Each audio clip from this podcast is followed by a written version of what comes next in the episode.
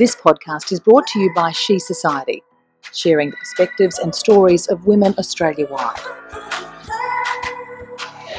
Hi, this is Michelle Beasley from She Society and my latest episode of Buzzing About Books. Now, today I'm in Cafe Tara at the Gap, which holds special significance for the writer I'm interviewing today. Her name is Kelly Lyons.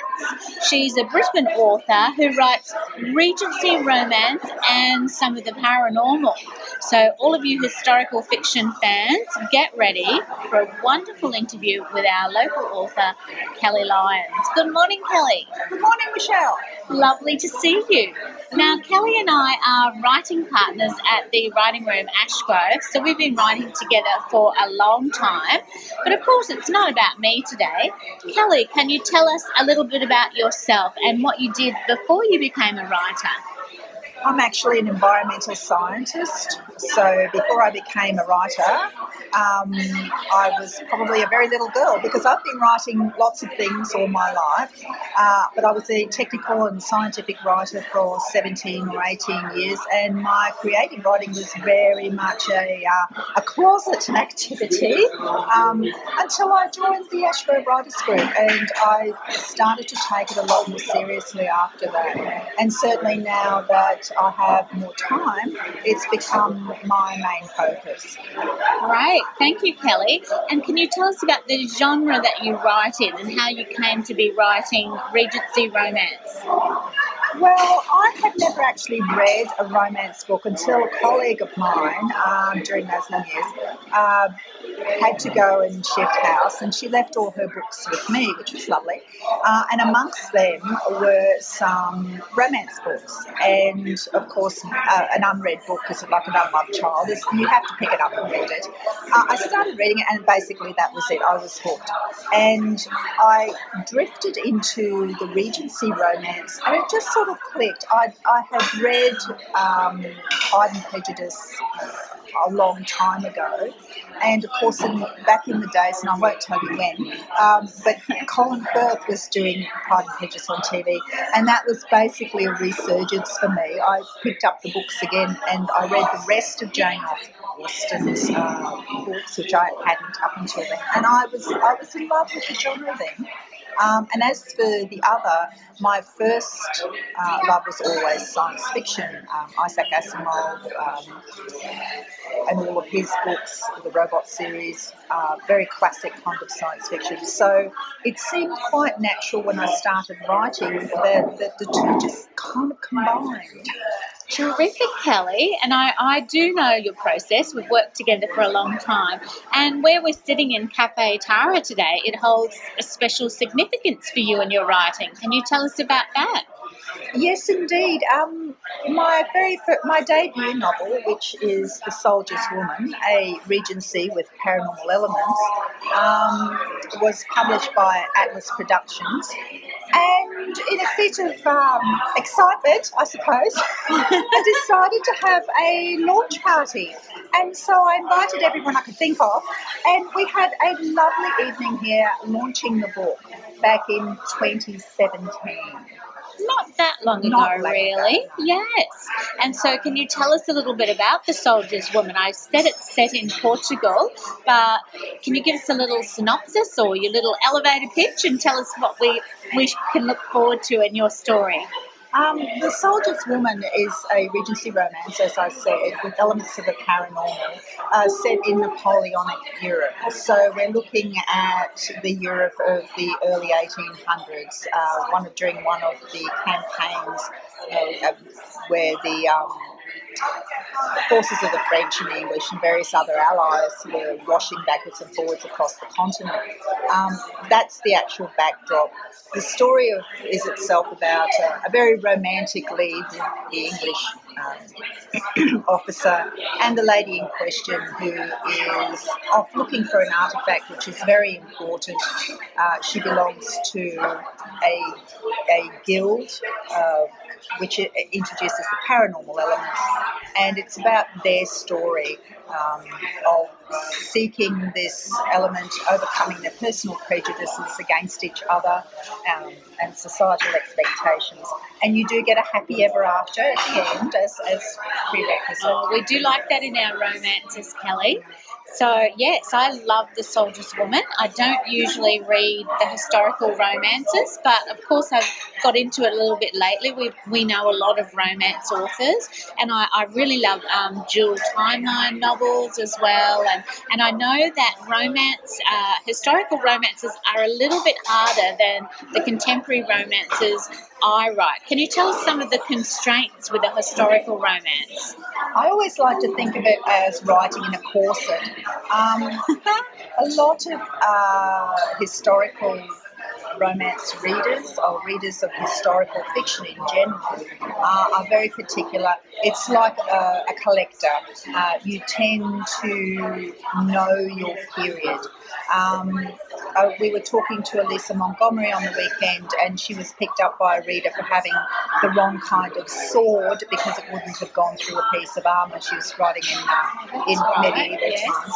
I have been pulled up by one of my beta readers asking about whether grenades were actually invented by the time uh, this story was set, uh, and I did the research, and, and yes, they were. Uh, I had to understand the political climate of the time. I did a lot of research on the actual um, historical events surrounding the war. I looked at historical maps of the area, campaign letters from people who had been on the trail. And although it's not an accurate description of society at the time, I've, to, I've used my creative license. So it's in terms of the um, social attitudes, uh, obviously the heroine didn't do certain things that she did because uh, strictures on women were quite different from what they are today. Um, and we are talking about a war zone. But if I had kept uh, all of the history accurate, then I don't think I could have told this story.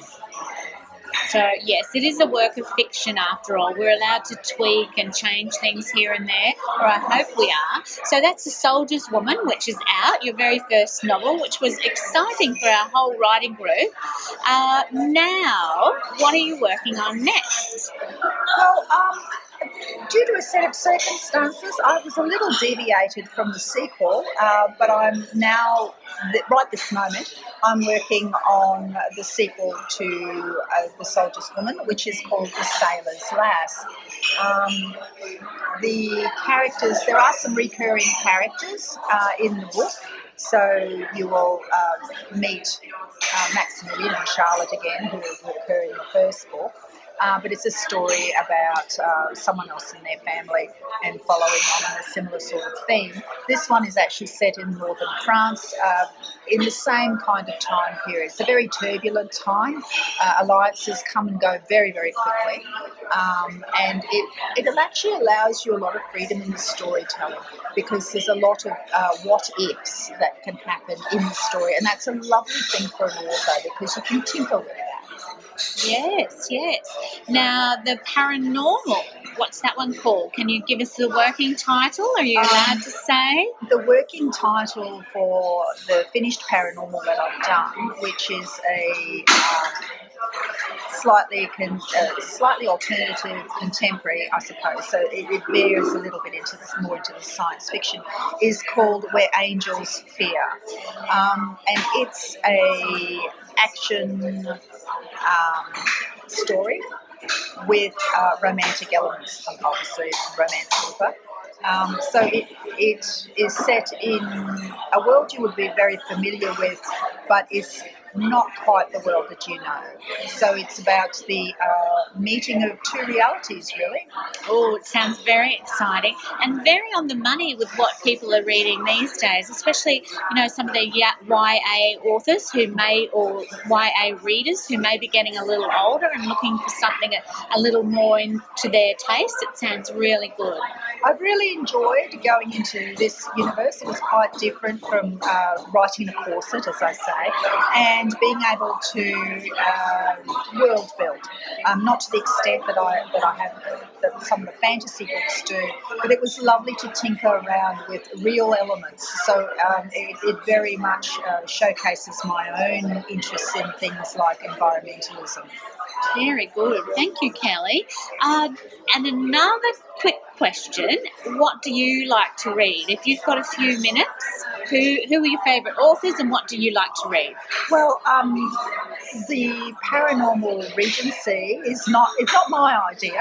Um, uh, Amanda Quick is a pen name of Jayne Ann Krentz, who also writes uh, as Jayne Castle or did, um, and she wrote very much across genre before it was an acceptable practice. Um, and it's basically driven by the bookshops not quite knowing where to put your books, and certainly publishers makes their hair stand on end to get a book like that. it's much more acceptable mainstream now. Uh, you know, cowboys meet aliens, you name it, anything's on the books these days.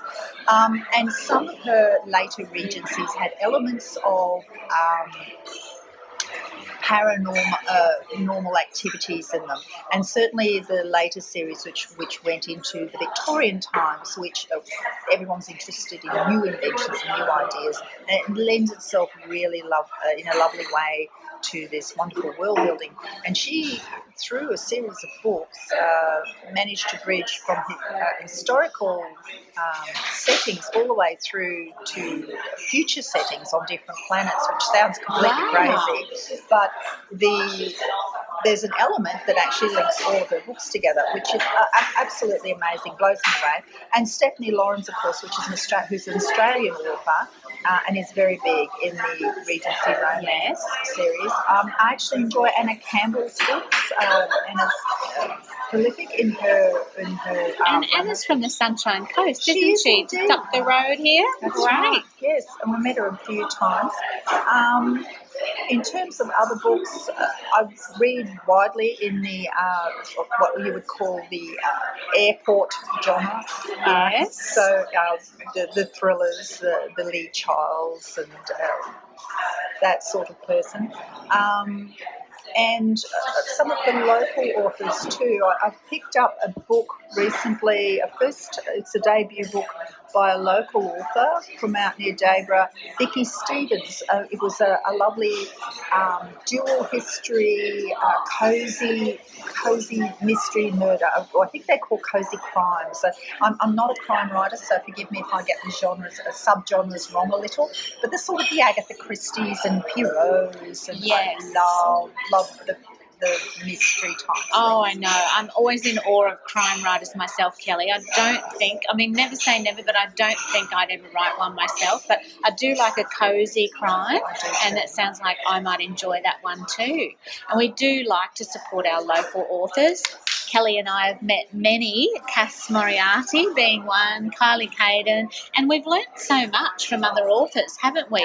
Oh, look, absolutely. And they're so generous with their time. Um, I can't believe um, uh, Cass Moriarty came along to one of the uh, one of our writing groups activities. We we in a, in a, in a fit of enthusiasm um, organised a workshop, and um, she very very kindly came along and spoke to us about uh, synopsis writing briefly and writing submission letters, and it was such a valuable. Uh, activity for us. Oh, definitely, definitely. So writers are a, a great tribe like that. They're very kind, caring, always willing to help you out. And which leads me to my probably last question: What advice would you give young writers or writers just starting out, no matter what their age? What are some of the best things you've learned along the way? Look, it's the same thing writers always say: write put your bottom in the chair and write. Um, it doesn't matter what you're writing, get in the habit of keeping your writing, never throw anything away. Um, you you find that the things that you've scribbled in the back of your uh, journal, which is always good to have a notebook with you or, or a small device that you can record things to, whether it's voice recorded or whatever. Allow those words to come out onto a page, onto a screen, wherever wherever you need to be, um, and enjoy the process. You will find your own way of being able to write your thoughts and look for like minded people. Um, writers groups are great. They are the people who will get you. Uh, whether you need to go online, whatever you need to do, go and find your tribe. Thank you, Kelly. Well, it's been wonderful to interview you here at Cafe Tara, which is one of our local hangouts. We've just enjoyed a lovely breakfast of eggs Benedict, and you had some tea, Kelly. I did. It was lovely. Yes, they have a lot of different teas here, and I had a lovely almond latte.